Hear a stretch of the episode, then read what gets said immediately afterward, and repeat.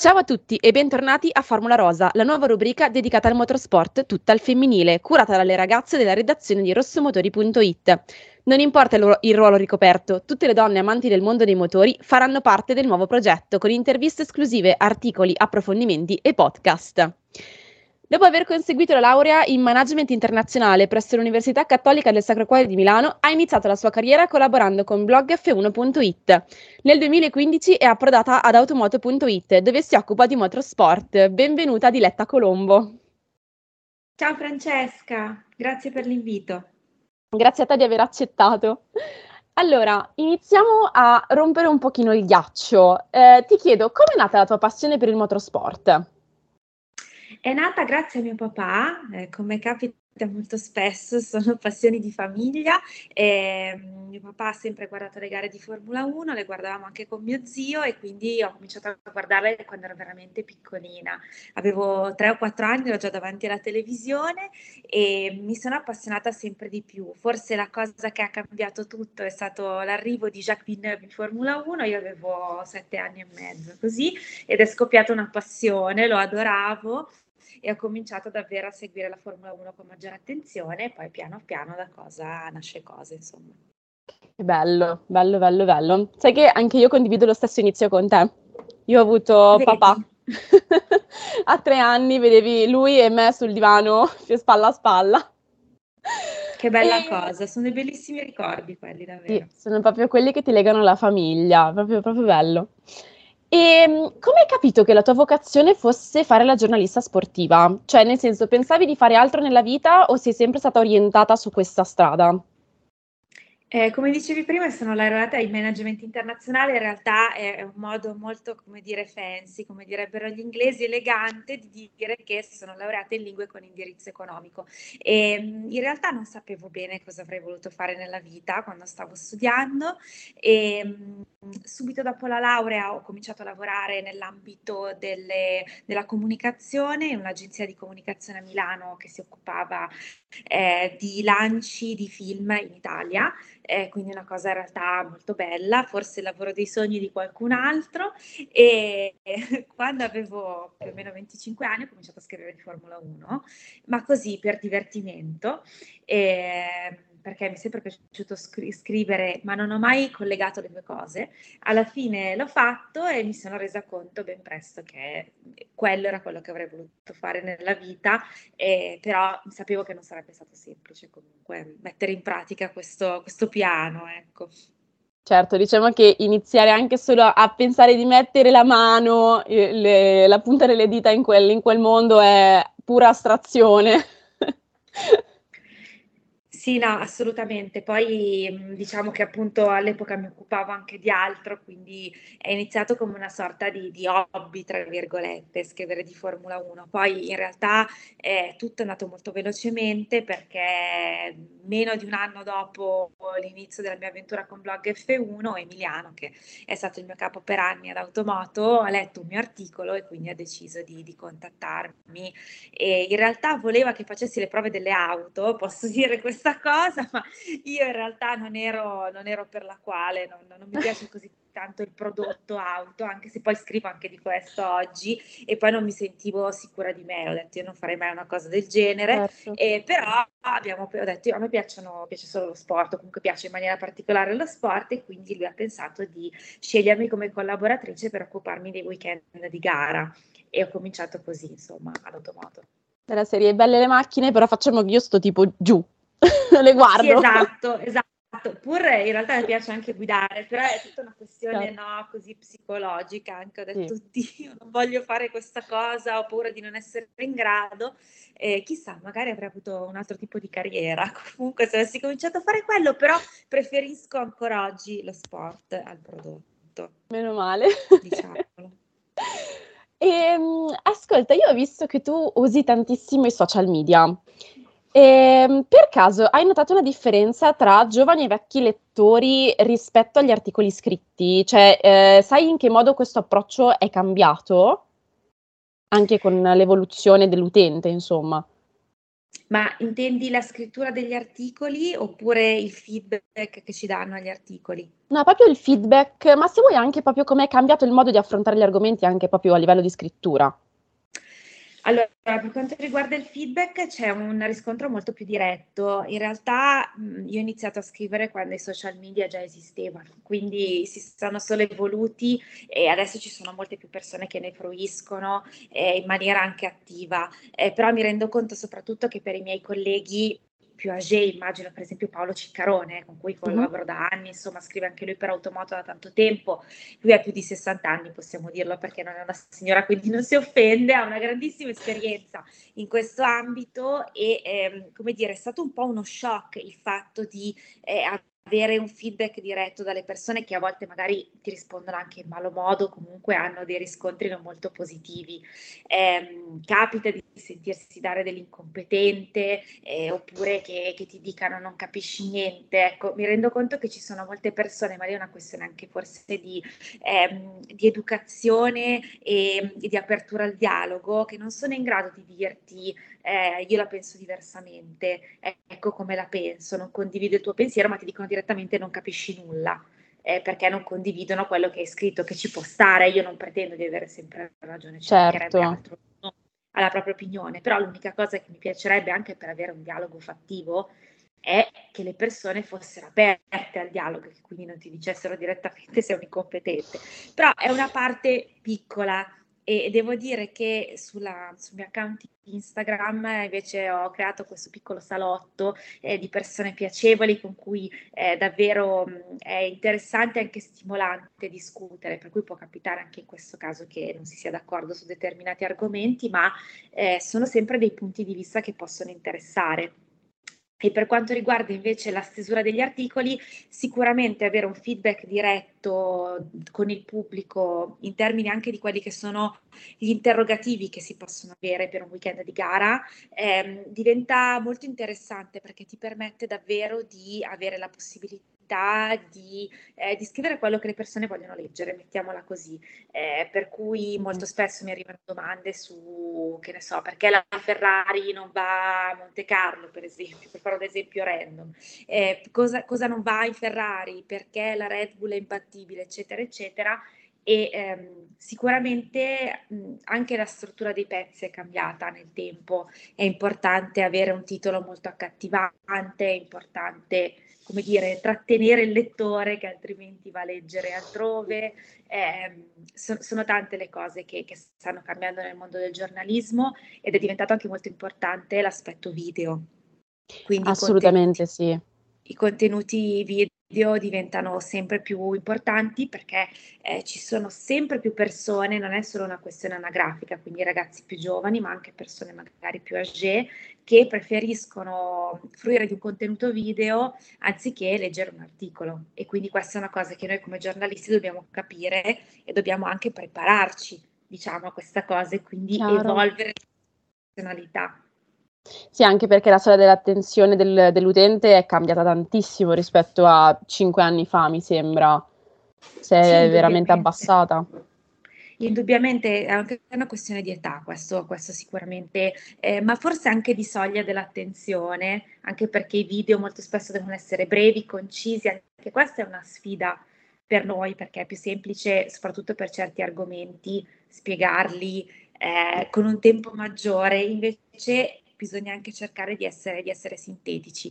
Eh, però anche le persone più grandi in realtà vedo, eh, lo vediamo anche dai dati insomma di YouTube di Automoto che in realtà fruiscono di questi, di questi video, quindi non è necessariamente solo una cosa che riguarda i ragazzi più giovani che sono ovviamente nativi digitali, quindi eh, hanno proprio un altro modo di, di avere, anche di, come dire, ehm, di recepire le informazioni ma anche di andarle a cercare. Sì, chiaro, ma a parte che i giovani eh, stanno anche molto più su altre piattaforme rispetto a YouTube, cioè per esempio TikTok mi viene in mente ormai, eh, i giovani stanno solo su lì e su Instagram, quindi bisogna anche, sì, immagino, adattare i contenuti. Certo, eh, spazi su automoto cerchiamo di farli ad hoc per quanto sia possibile, sia i miei colleghi eh, che si occupano del prodotto che, che, anche, che, anche, noi che siamo un pochino più stanziali o che comunque anche agli eventi non abbiamo questi ruoli così attivi come può essere quello di guidare un'auto. Anche questa è una sfida perché quando sei in trasferta eh, devi pensare a tutti i contenuti che devi realizzare, mentre una volta andavi, facevi le interviste e magari nel caso delle prove auto sono almeno dieci anni che si fanno i video, quindi c'era quello, però non serviva anche fare il contenuto per TikTok di un certo tipo, perché è vero che si possono adattare i contenuti di YouTube, però non è la stessa cosa. Quindi ci sono certo. sempre più mh, contenuti che vanno messi, diciamo, in scalette, quindi bisogna anche essere efficaci perché non sempre c'è molto tempo per realizzarli. Ecco. Soprattutto, soprattutto in un paddock, magari anche poco prima di una gara, immagino. Indubbiamente sì, poi in realtà noi giornalisti abbiamo molte restrizioni per quanto riguarda i contenuti video, eh, quindi assolutamente non contenuti di auto in movimento perché altrimenti ci stracciano il pass. E, ehm, ed è un peccato perché credo che questa cosa dovrebbe cambiare, sinceramente. L'impostazione è un po', è un po vecchia. Eh, adesso i giornalisti che hanno il pass permanente, il che vuol dire che partecipano almeno 14 gare all'anno, e sono molte, hanno la possibilità di fare qualche video, qualche.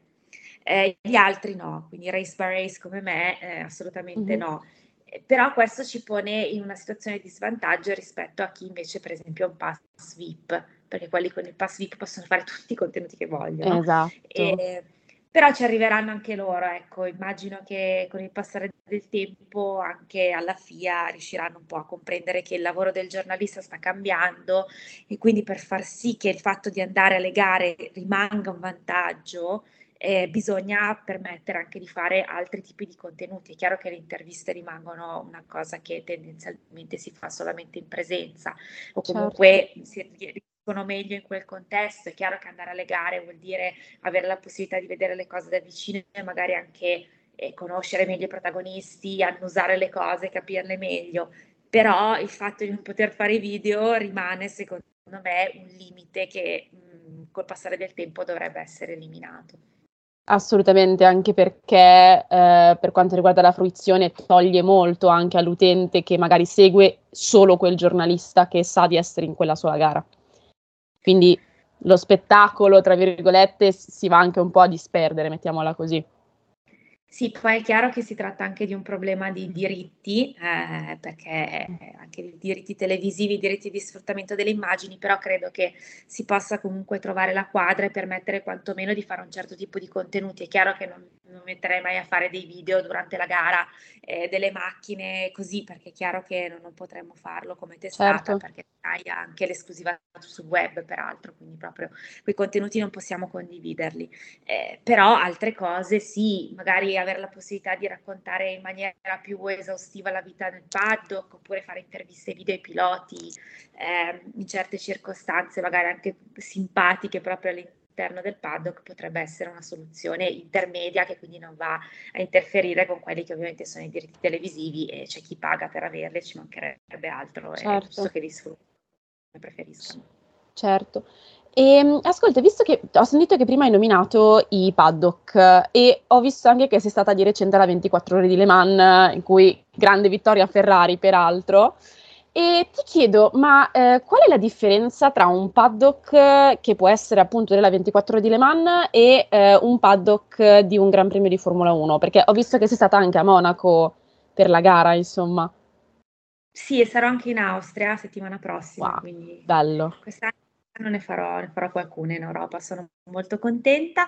Allora, la differenza principale sicuramente di Le Mans, Le Mans è un circuito che è più, tra, di, più di 13 km, quindi non c'è solamente il paddock, ma ci sono anche delle hospitality che sono dislocate in posti un po' diversi del circuito, delle varie case, quindi molto spesso capita di dover fare delle scarpinate abbastanza significative, che non è un problema in sé, mi piace tantissimo girare a piedi, però eh, quando devi fare diverse cose una dietro l'altra diventa eh, come dire un po' difficile logisticamente farle. Invece il paddock della Formula 1 è estremamente raccolto, è tutto nello stesso posto, piccolino, ci sono gli ospitati dei vari team, quindi puoi andare da una parte all'altra veramente in breve tempo, anche partendo dal, dal centro media.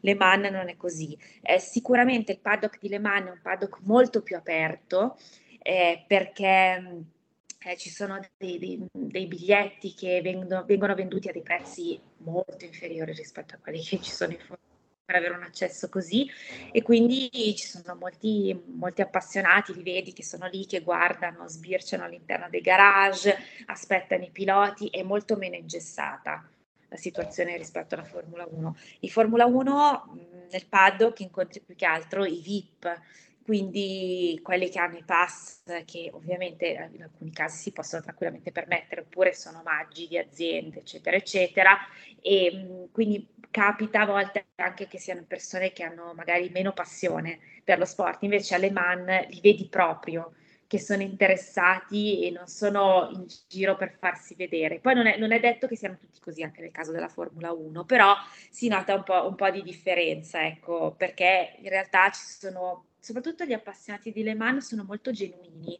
e sono appassionati di corse in senso generale, non necessariamente di un solo pilota o di un solo team. E, ehm, ed è una situazione un po' diversa da quella che, che si trova anche tra gli appassionati di Formula 1, per come la vedo io. Assolutamente, assolutamente. Io ricordo di essere stata nel 2022, l'anno scorso, al Gran Premio di Monza, e Prato ovviamente, e ricordo che c'era proprio questa distinzione magistrale tra chi tifava banalmente Ferrari e chi tifava Verstappen. Cioè io, avuto, io avevo un amico che tifoso Red Bull, come siamo saliti in gradinata lo stavano per, per assaltare perché ecco, aveva un colore cosa... diverso. Questa è una cosa che ti dico, è cambiata un po' negli ultimi tempi. Adesso posso dirlo perché, come dire, è caduto in prescrizione questo reato, non scherzo, però io ero tifosa di Nico Rosberg, tanto si è ritirato un bel po' di tempo fa. Ok. Lista, quindi posso dirlo perché dovrei essere imparziale anche adesso, quindi insomma, facciamo che non dico nulla sugli attuali, oh, però no. posso dire che ti fanno Nico Rosberg e quindi ero come dire, spiccavo perché avevo la maglietta della Williams ai tempi che furono e poi sono passata direttamente al merchandising Mercedes. Però eh, ti parlo l'ultima volta che sono andata a vedere un GP, diciamo da tifosa, era il 2014, quindi sono passati un po' di anni. Eh, okay. Nessuno mi rompeva le scatole, magari partivano gli insulti ai piloti, però io non mi sono mai sentita discriminata sedendomi in mezzo ai tifosi della Ferrari. Invece noto che adesso la cosa sta un po' cambiando e mi dispiace perché eh, la Formula 1 era un ambiente molto più inclusivo, ripeto, almeno per i fan. Poi a Monza hanno, io ho sentito fischiare tutti, Alonso, Hamilton, Ferrari Vettel, Verstappen, chiunque. Però un conto già questo non mi piace perché i fischi non mi piacciono, però posso capirli. Eh, un conto però invece disturbare chi, mh, chi, va ai Gran Premi e ti fa qualcuno che, che noi non ti fiamo. È una cosa molto calcistica forse e Bravo. mi dispiace vederla, vederla in Formula 1 perché una volta non era così, ma quello che mi dici l'ho sentito dire da tante persone. Ma sì, ma anche perché io ti dico, sono stata anche nel 2018 e già 2018-2022 la situazione è cambiata drasticamente perché eh, anche lì in tribuna, io mh, all'epoca, ma anche adesso, ma non lo diremo, eh, diciamo che parteggio per um, una squadra italiana, mentre lui era tifoso, il mio amico era tifoso di un'altra, di un'altra, scuderia, ma nessuno si è permesso neanche solo di fare uno sguardo un po' corrucciato né niente. L'evoluzione del tifoso, secondo me, è diventata molto più da stadio, tra virgolette, passami, passami il termine, ed è una cosa, come dicevi tu, che è veramente un peccato, perché va a rovinare l'ambiente, secondo me, eh, delle corse e la, genu- la genuinità di questo sport. Sono d'accordo assolutamente con te e in questo veramente, proprio in questo contesto che sta cambiando, essere alle man mi ha fatto capire la differenza. Ti faccio un esempio, l'ho anche scritto in un mio pezzo di recente sulla mia esperienza. Eh, durante il giro di formazione della 24 ore di Le Mans, una LMP2 si è, si è fermata, non è partita, e si è, si è, fermata praticamente di fronte alla sala stampa. Io ero in un hospitality di Michelin, quindi eh, ero lì davanti e ho visto perché più o meno ero lì.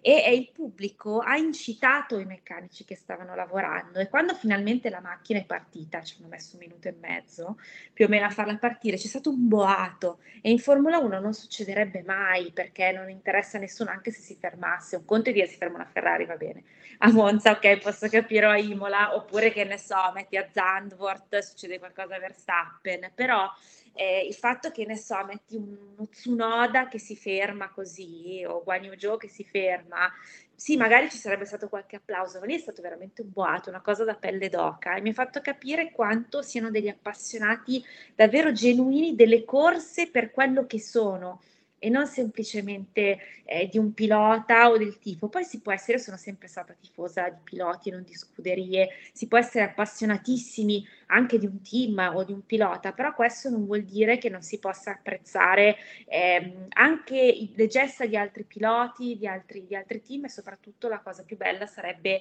eh, far sì che nessuno torni da un gran premio pensando io a questa cosa non voglio più assistere, no, non, ed è successo sai l'anno scorso assolutamente. di molestie eh, di ragazzi lo, lo, sappiamo insomma che cosa è successo. Sì. eh, persone che davvero hanno vissuto delle esperienze da incubo solo perché colpevoli non solo di essere donne qui potremmo aprire un discorso e stare qui ora a parlarne lo sai meglio di me non c'è bisogno nemmeno di parlarne perché noi lo sappiamo. Sappiamo sì. solo per il fatto di essere donne ma proprio anche il fatto di essere tifosi della persona sbagliata e, e, questo secondo me è veramente sono episodi che non dovrebbero aver posto in generale nella società, ma a maggior ragione in un mondo delle corse che è sempre stato molto inclusivo, almeno per quanto riguarda non tanto per il discorso delle minoranze assolutamente, ma eh, per eh, le persone che diciamo accomu- accomunate dalla passione per le corse che andavano vestite ciascuno del proprio pilota e anche chi era tifoso di non so Hamilton o chiunque altro eh, dieci anni fa poteva andare poi chiaramente si sentiva gli insulti e i fischi al suo pilota però eh, a me personalmente nessuno ha mai detto vattene che hai la maglietta della Mercedes ecco. Certo. Male direi anche Speriamo si possa tornare a questa cosa in fretta. Esatto, ma speriamo di sì. E infatti prima parlavi del, del, fatto che molte ragazze sono state molestate verbalmente durante i Gran Premi, quindi pensi che eh, con il tempo questo ambiente stia diventando troppo malato e a tratti anche sessista? Allora, eh, diciamo che una componente forse di sessismo nel mondo delle corse c- c'è sempre stata e anche, anche nel dietro le quinte o comunque eh, tra gli addetti ai lavori. Poi le cose stanno cambiando molto. Io sono arrivata, diciamo, in questo ambiente nel 2015-16 e noto già delle, delle, differenze positive. Eh, ci sono molte più donne anche in sala stampa, siamo comunque poche però questo è quanto è quanto, no, non mi sento discriminata in alcun modo, anche da, dai colleghi italiani, insomma ormai sono andata a diverse gare negli ultimi tempi, quindi eh, ormai mi conoscono, ma in generale ho sempre visto una gran, una, non una grande, ma comunque un'apertura, poi non so che cosa possono dire di me quando non ci sono, però eh, quantomeno non mi hanno mai fatta sentire fuori posto o inadeguata. Eh, fuori dalla, dalla, bolla, diciamo, degli addetti ai lavori, forse la situazione è diversa o comunque noto che ci, eh, soprattutto sui social, molto spesso le ragazze vengono accusate di seguire la Formula 1 solo perché è invaghite dei piloti o quant'altro. A parte che anche se fosse così io non ci troverei nessun problema perché ognuno segue la Formula 1 eh, per il motivo che preferisce quindi anche se fosse solo perché trovano interessanti piloti, non è, non è un mio problema e anzi eh, sono tutti benvenuti per quanto mi riguarda.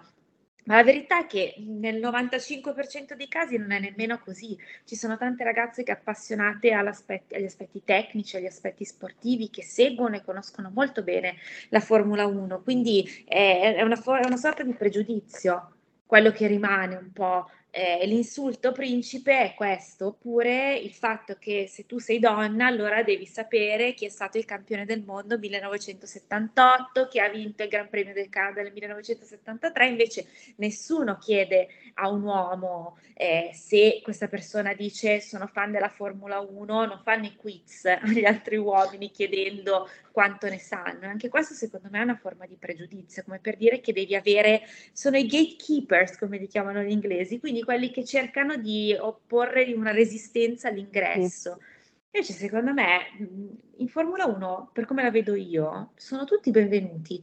Anzi, è compito mio come giornalista, e ho scritto anche un pezzo su questa cosa l'anno scorso, eh, cercare di come dire, eh, di dare il benvenuto a questi tifosi offrendo loro delle chiavi di lettura di questo sport, quindi capendo qual è il loro punto di vista e che cosa non conoscono e magari che cosa noi diamo per scontati, perché ci sono tanti termini, tante cose. Noi abbiamo fatto sul nostro profilo Instagram Racing Club di Automoto con Nicoletta Floris, la ragazza del motorsport, da tempo realizziamo dei contenuti anche un po' sull'ABC della, della Formula 1, quindi che cos'è sottosterzo, che cos'è sovrasterzo, come funzionano le bandiere rosse e quant'altro, perché mi rendo conto che siano delle cose che chi chiaramente è, un addetto lavori sa o dovrebbe sapere, ma magari chi ha iniziato a seguire seguire la Formula 1 da poco non conosce. Certo. E quindi sono barriere alla comprensione anche magari di quello che noi, che noi spieghiamo durante i weekend di gara. Quindi perché eh, chiudere l'ingresso a queste persone? Anch'io una volta non sapevo niente di Formula 1. Quando ero una bambina guardavo la Formula 1 perché mi piaceva, perché mi affascinava. Poi solo quando sono cresciuta ho capito le cose, anche se parliamo di adulti o comunque di ragazzi eh, di un'età non comparabile a quella che avevo io quando ho iniziato a seguire la Formula 1, non cambia niente. Sono persone che non conoscono e, e io non, non, farei una colpa perché si stanno no. appassionando.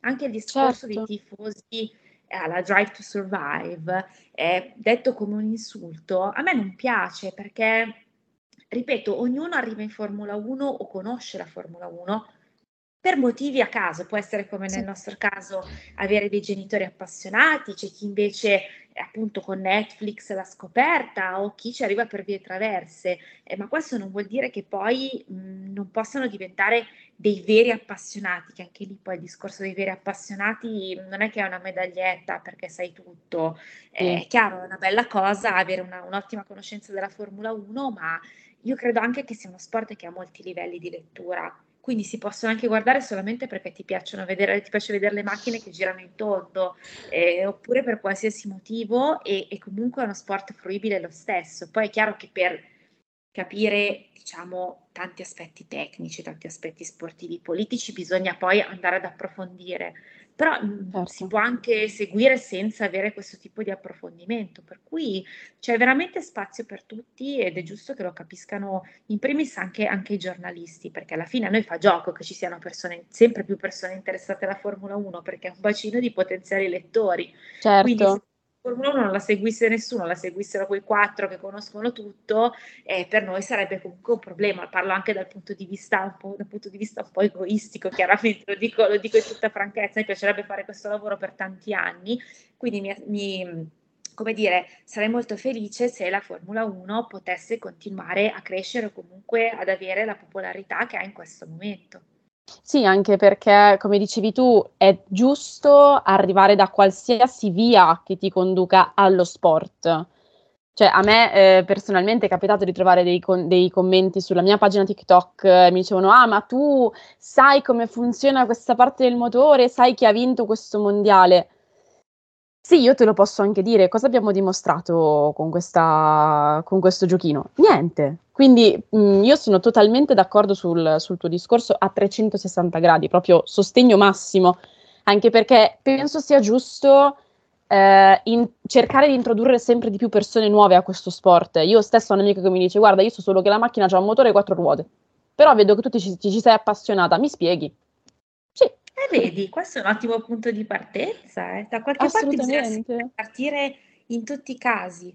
E poi guarda, molto spesso le persone che in realtà eh, si comportano in questo modo, che ti chiedono le cose, oppure e ti dicono non capisci, ti spiegheremo non capiresti, in realtà soffrono di quella che si chiama sindrome di Dunning-Kruger ed è una cosa studiata da due psichiatri, sostanzialmente eh, meno si sa di un argomento e più si è convinti di sapere tutto. Invece, paradossalmente, gli esperti di un certo argomento ehm, hanno, come dire, la, la contezza del fatto che non ne sanno abbastanza, che comunque potrebbero molto di più. Quindi c'è questo bias cognitivo per mm-hmm. cui chi sa poco di un argomento ha questa botta di, di, autostima per cui è convinto di saperne tantissimo e chi invece poi va ad approfondire si rende conto di quanto in realtà la materia sia vasta e quindi si sente incompetente, tra virgolette, anche se è un esperto. E in molti casi io lo vedo, ma questo anche tra persone che seguono la Formula 1 da molto tempo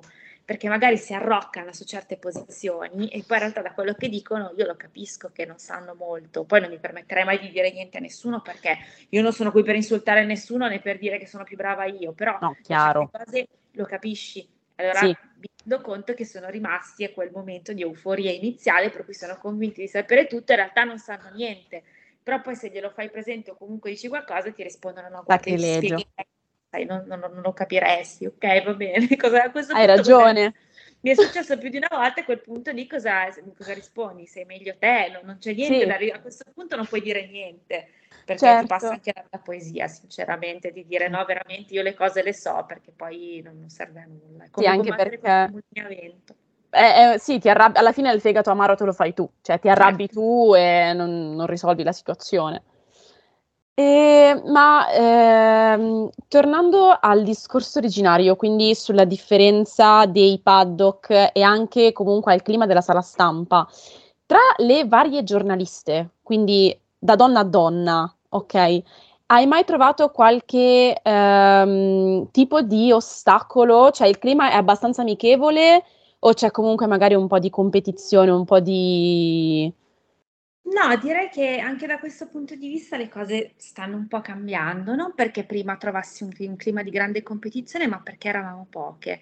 Io parlo anche a livello proprio di, mh, mm, come dire, testate dell'automotive. Quando ho iniziato io in questo, in questo mestiere, quindi parliamo di 7-8 anni fa, c'era una donna o una ragazza per testata più o meno, no? E quindi ti sentivi un po' l'unicorno della situazione, la quota rosa.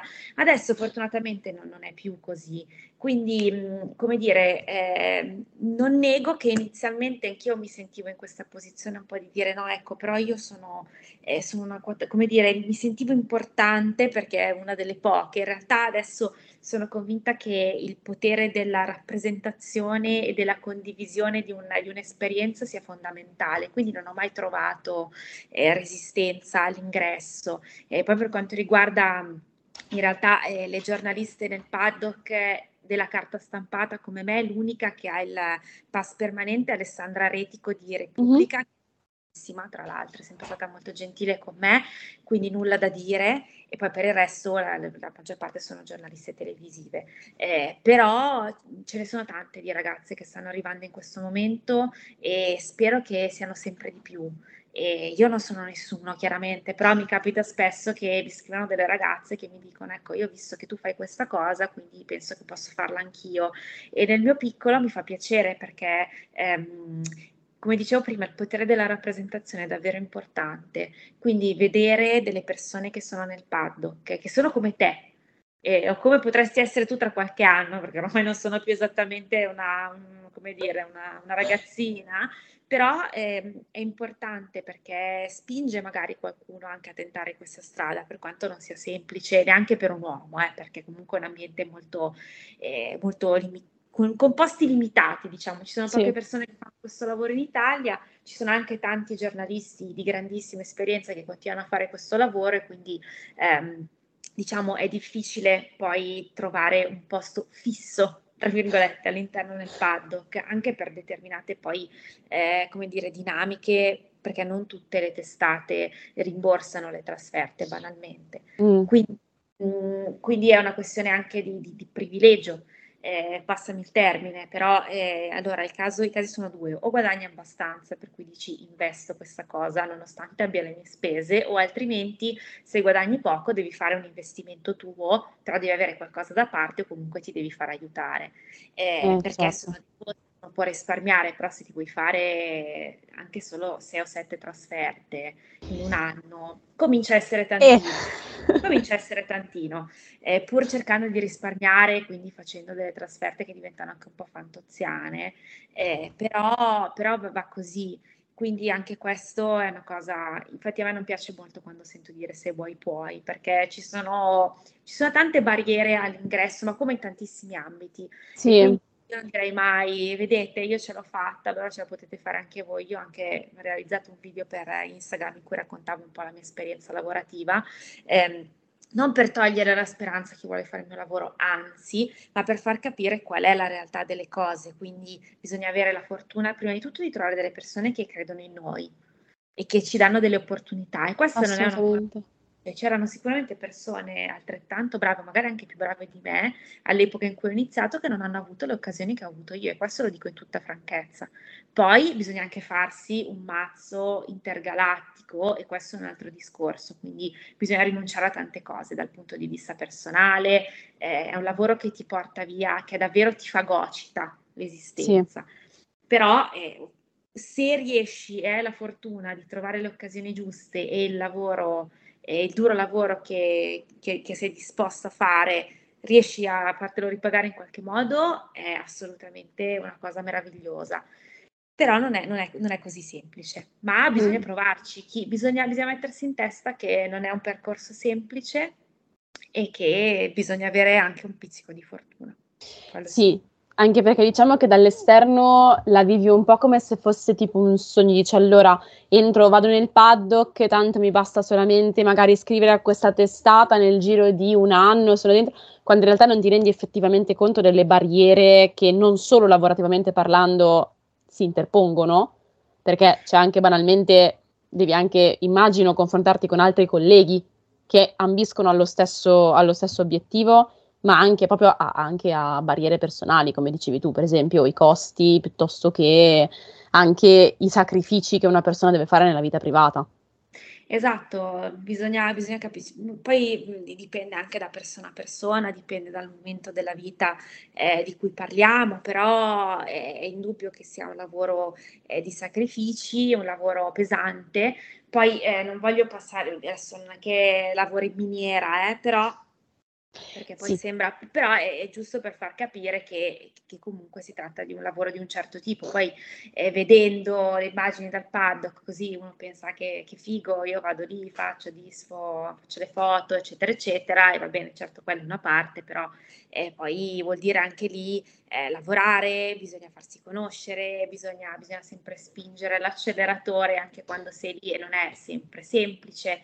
Però, però piano piano ci, su queste cose ci si può, ci si può lavorare, però ehm, io so, poi magari anche tra qualche anno sarà più semplice forse avere accesso eh, a determinate opportunità, perché è chiaro che adesso per riuscire a farti accreditare nel paddock devi scrivere per una testata che abbia un certo numero eh, di visualizzazioni, possibilmente una testata registrata, quindi anche quello è una, una barriera eh, bisogna, bisogna, lavorare anche solo per o portare la tua testata, se una testata eh, sua o comunque eh, lavora per una piccola testata, a, ad arrivare a fare quel salto di, di, qualità lì, o altrimenti bisogna lavorare per qualcuno che ti può dare l'occasione di andare nel paddock, che anche questo è limite.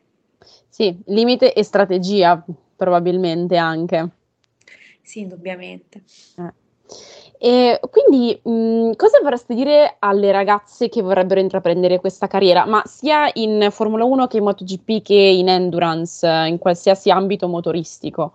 Eh, direi loro che per come la vedo io, forse è più una cosa della mia generazione, ma non importa, lo dico lo stesso, il nostro più grande limite siamo noi stesse, quindi non fatevi problemi a, eh, a buttarvi Volete scrivere, scrivete, volete fare contenuti, fateli, cominciate da subito, perché quello è il passo più difficile. Poi una volta che si comincia, si, si, va avanti, non abbiate paura eh, di fare networking, quindi scrivete alle persone, piuttosto non vi rispondono, chi se ne frega, però voi ci avete provato, contattate, chiedete dei feedback su quello che fate, non abbiate paura del giudizio degli altri, ci sarà sempre quello che vi dice che non siete capaci e vi risponde in malo modo, vi critica per qualsiasi cosa, a me avevano detto che sembrava una contadina perché avevo un vestito a fiori e la treccia una volta in un dopo GP qualche anno fa, tanto per farti capire, no? a quel punto di poi uno si fa, diciamo, diciamo, ti fai la corazza e te ne freghi. Io adesso rido quando leggo certe cose, però mi rendo conto che inizialmente, soprattutto se c'è un po' di insicurezza o comunque si ha le prime armi, vedere certe cose ti viene voglia un attimino di fermarti. No, fregatevene, bulldozer, chi se ne frega eh, no, veramente non precludetevi alcun tipo di, di, opportunità, non pensate mai io questa cosa non riesco a farla, provateci quantomeno. Poi è chiaro, non vi dico andate a pilotare i razzi, però eh, nell'ambito del, del lavoro che vorreste fare, provate anche a crearvi un portfolio. Io parlo per quanto riguarda il giornalismo, eh, siccome adesso servono, come dicevo prima, anche delle competenze diverse, quindi esistono i podcast, bisogna fare video su YouTube, bisogna fare contenuti social, voi cominciate a provare a fare diverse cose, imparate a montare i video, tanto per cominciare, che è una cosa molto importante. Buttatevi, anch'io in video inizialmente era una roba improbabile, però perché chiaramente ero timida, mi vergognavo, adesso chi se ne frega, sono come dire delle cose che si superano solamente facendo nella pratica eh, le cose, perché se si pensa, oddio, cosa penseranno gli altri, cosa succederà, non si va da nessuna parte, si prova. Poi si migliora, si sbaglia, perché si sbaglia come tutte le cose, ma secondo me è importante davvero crearsi un portfolio, perché io personalmente, se vedo arrivare un CV, eh, lo leggo sicuramente, però la cosa più importante è capire che cosa fa nel concreto una persona, perché il nostro lavoro è molto pratico. Quindi tu puoi avere tutte, diciamo, eh, come dire, sicuramente utile per esempio fare il master in giornalismo, è una cosa molto molto utile nel CV se c'è, certo è una, un, dire, una cosa importante, oppure anche certi percorsi di studi, se per esempio sei un ingegnere meccanico e scrivi di Formula 1 può essere, può essere un vantaggio se ti occupi di tecnica ed ovviamente ma in generale capisci cose che magari altri devono studiare piano piano. Però la cosa più importante per quanto mi riguarda è vedere come scrivi, vedere come sei in video e quant'altro, perché poi nella pratica quello che facciamo noi è questo, quindi a prescindere dalla preparazione l'importante è poi quello che è il prodotto finito o quello che potrebbe diventare, perché poi è chiaro che a seconda di quello che si cerca, se la figura è molto, è molto junior, io sicuramente non mi metto a cercare delle cose eh, di persone che fanno chissà che cosa, però eh, ci deve essere una base e questa base si costruisce cominciando dal basso. Sentite magari anche delle piccole realtà, volete scrivere, cominciate a crearvi un vostro, un vostro blog, fatelo sui, sui, social oppure sentite direttamente delle testate che, che sicuramente hanno bisogno di persone eh, che scrivono magari inizialmente purtroppo a titolo gratuito, però vi serve per fare delle esperienze, per dire ecco io sono qui, questi miei articoli sono pubblicati, guardate che cosa, che cosa riesco a fare. Mi sembrano delle, delle ottime, degli ottimi avvisi, delle ottime, delle ottime dritte, grazie mille Diletta. E, ehm, invece, guarda, ti ringrazio tantissimo per l'intervista e per il tempo che ci hai dedicato, è stato veramente, veramente bellissimo poter parlare e, eh, come dire, rapportarsi con una persona che è già, nel, è, è già lì. Quindi ti auguro il meglio e buon, buon continuo di stagione, ci si vede in Austria, spero. E invece ricordo agli ascoltatori di seguirci sui nostri canali social, sul sito web di rossomotori.it. Da Formula Fra è tutto e alla prossima puntata di Formula Rosa. Ciao! Ciao!